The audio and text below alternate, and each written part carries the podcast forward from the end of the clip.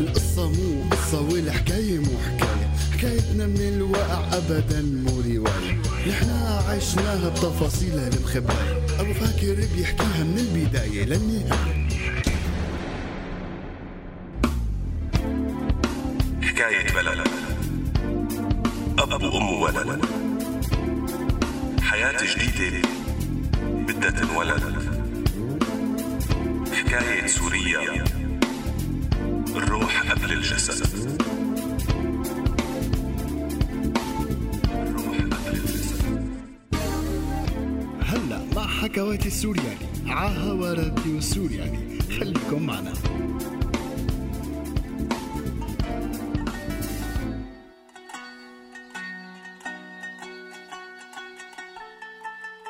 يسعد لي أوقاتكم يا سورياليين. غبت عنكم كم أسبوع غصب عني. مشاغل الحياة بتكون أقوى من رغبتنا بكتير من المرات. بس إن شاء الله ما بغيب عنكم بعد هيك. اليوم حنحكي حكاية سمعتها خلال الفترة الماضية اللي غبت فيها عنكم. قابلت صاحبها يلي حكالي إياها. فرستقولنا قعدتكم حتى نبلش.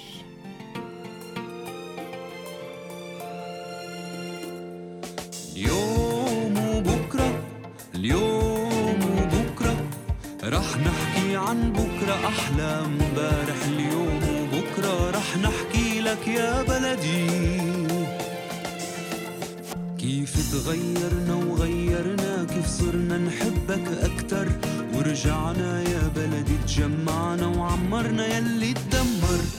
حلاوة الأفكار نستنا وجع الأخبار. ورجع الأمل بضحكة الصغار سوريالي سوريالك سوريا إلنا كلنا.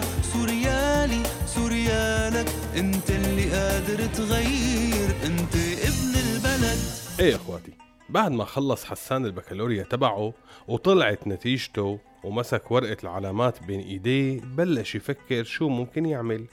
شو الفرع يلي ممكن يدرسه ومن خلاله يقدر يشتغل منيح مسك ورقة المفاضلة وبلش يقارن بين العلامات المطلوبة لكل فرع وبين علاماته ويفكر بمستقبل كل واحد من هالفروعة يلي ممكن ينقبل فيها وهو ماسك الورقة قرب منه أبوه قال له شو ناوي تدرس جامعة؟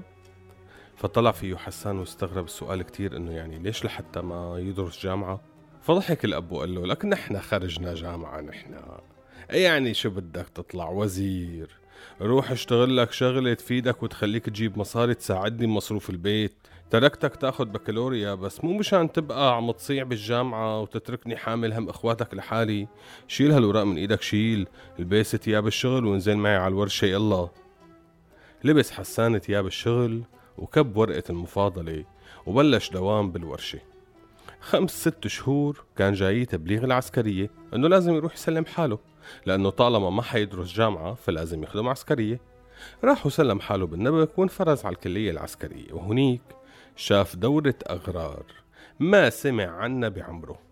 ضرب إهانة زحف بين الشوك دعكلة بجوامع السياقات وكل ضابط مسؤول عن التدريب بيتفنن بطريقة العقاب شكل. العقاب على ولا شيء. يعني مجرد إنه مثلا سمع صوت نملة بالليل ممكن يفيق الدورة كلها ويجمعهم بالساحة ويقول لهم روحوا دوروا لي على النملة اللي ما عم تخليني نام. أو مثلا لازم يوقفهم كلياتهم على رجل وحدة بدون ما يميلوا. وإذا حدا منهم مال فبتتعاقب الدورة كلها وبتنمسح فيهم الأراضي. عقوبات أشكال ألوان ووضع لا يطاق. حاول يعمل المستحيل ليفهم شو الطريقة ليخفف هالعذاب بس ما في أمل. لازم تمر عليه أول 45 يوم ويلي بسموها دورة الأغرار. بعدين ممكن يلاقي حدا يدفع له وينقله لمكان تاني. يعني لازم هلأ يتحمل ويصبر. بعد ال 45 يوم ما خلصوا طلعت له إجازة 48 ساعة بختام هالمرحلة. نزل رقيد لعند أبوه وخبره إنه يعمل المستحيل. لازم يدبره لازم يلاقي حل ويفيشه. إذا بقي هيك بجن أو بيعمل شي بحاله. لازم تحلها بابا. تسحبني من هونيك؟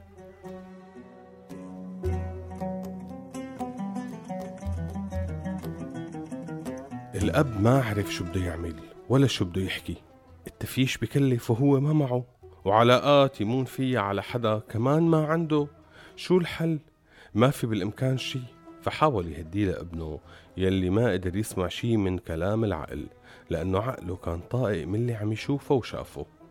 خلصت الإجازة وصار لازم يرجع على الخدمة. ما في أي حل. ما كان عم يتخيل حاله يرجع لنفس الإهانات والذل لنفس العقوبات العجيبة لنفس القهر. بس ما في حل لأنه مو معقول يهرب ويصير ملاحق. رجع وهو مخنوق. ولبين ما يصل ويشوف شو حيعمل منروح فاصل صغير ومنرجع لكم صف العسكر رايح يسهر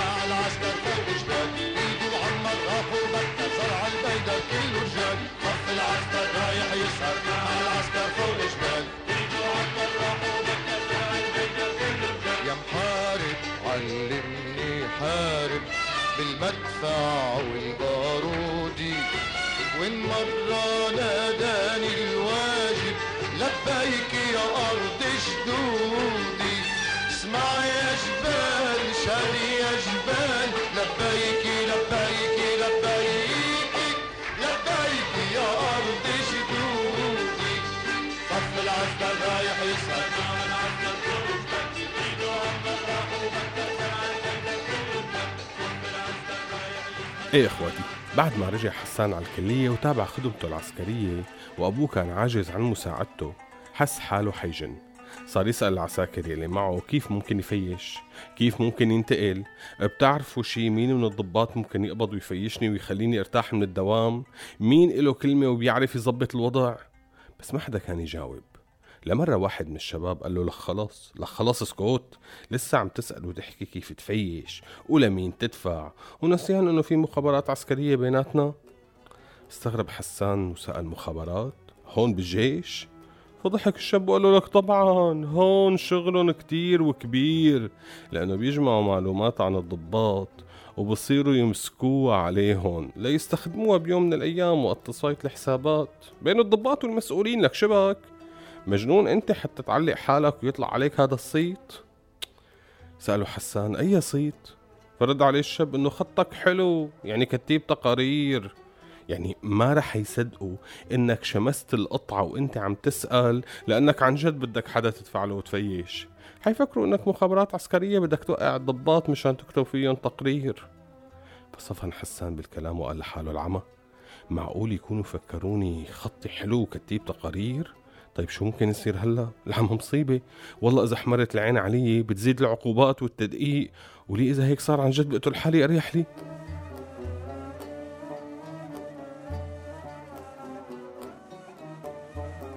وبقي حسان متحفز وناطر شو حيصير؟ كل ما اجتمع ضابط من الضباط فيهم كانوا يحسوا عم يراقبوا طول الوقت. كل ما يكون عم يمشي باتجاه الندوة أو المهجع يحس إنه العيون عليه عم تراقب شو عم يعمل. حس إنه كل الكلية صارت عم تراقبه ومع كل هالضغط اللي عايش تحته أعصابه ما تحملت. أغمي عليه بالاجتماع الصباحي نقلوه على العيادة الطبية فحس الدكتور إنه الوضع مو سهل قام حوله للمشفى العسكري اللي جنبهم. بقسم العصبية أعطاه الدكتور استراحة أسبوع راح فيها عبيته أخذ نفس شوي. رجع لقى مدير الكلية طالبه لعنده. سلت قلبه بين رجليه وقال لحاله أكلناها.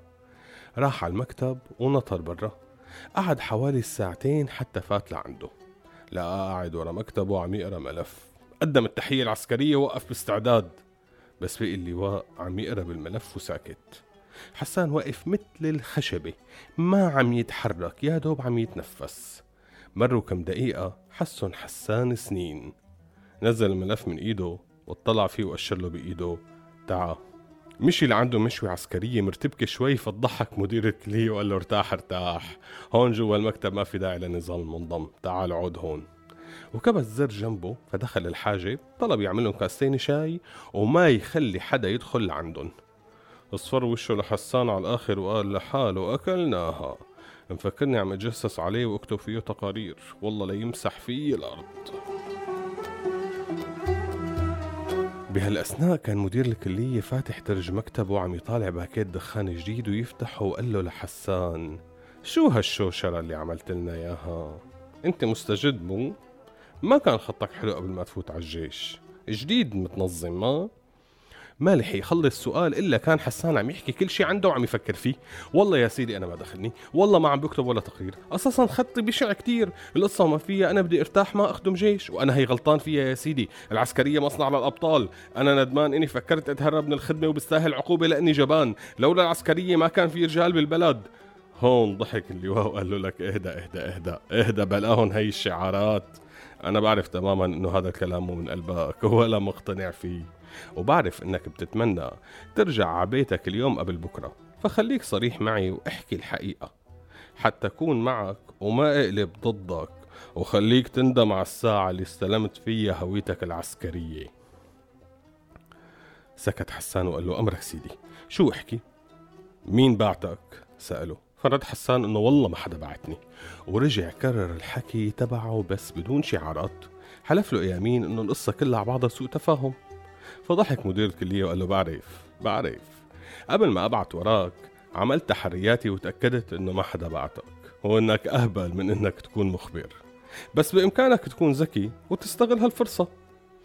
كيف سيدي؟ سأله حسان فشرح له اللواء خطته. كيف بده منه يصير مخبر لصالحه؟ وإنه هلأ الأمن العسكري عم يحاول يتواصل معه. حيبعت له حدا من العناصر المفروزين جوا الكلية مشان يفهم شو قصته.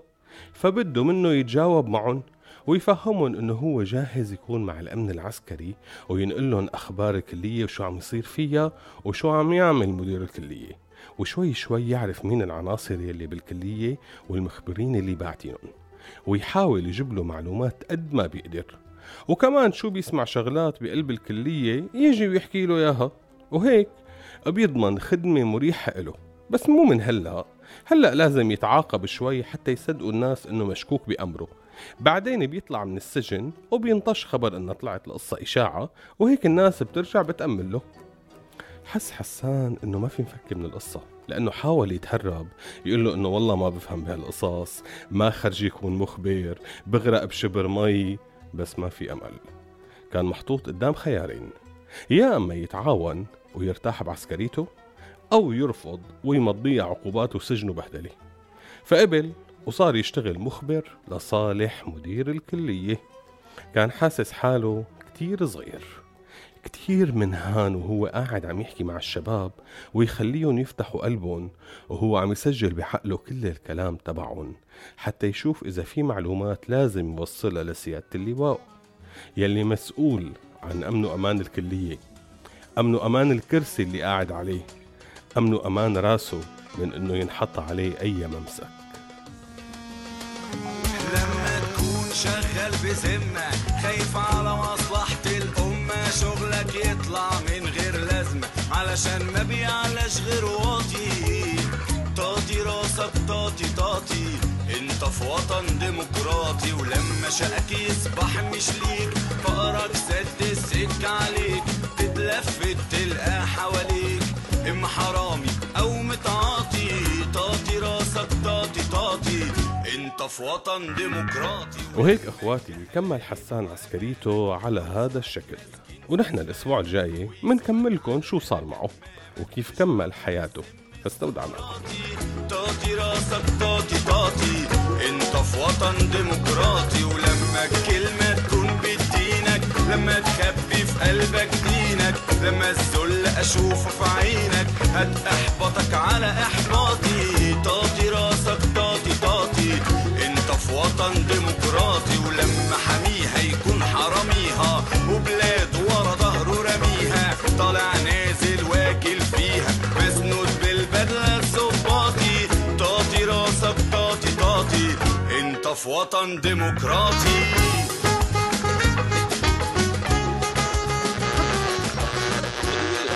هذا البرنامج من إنتاج راديو سوريالي 2016 عم تسمعوا راديو سوريالي.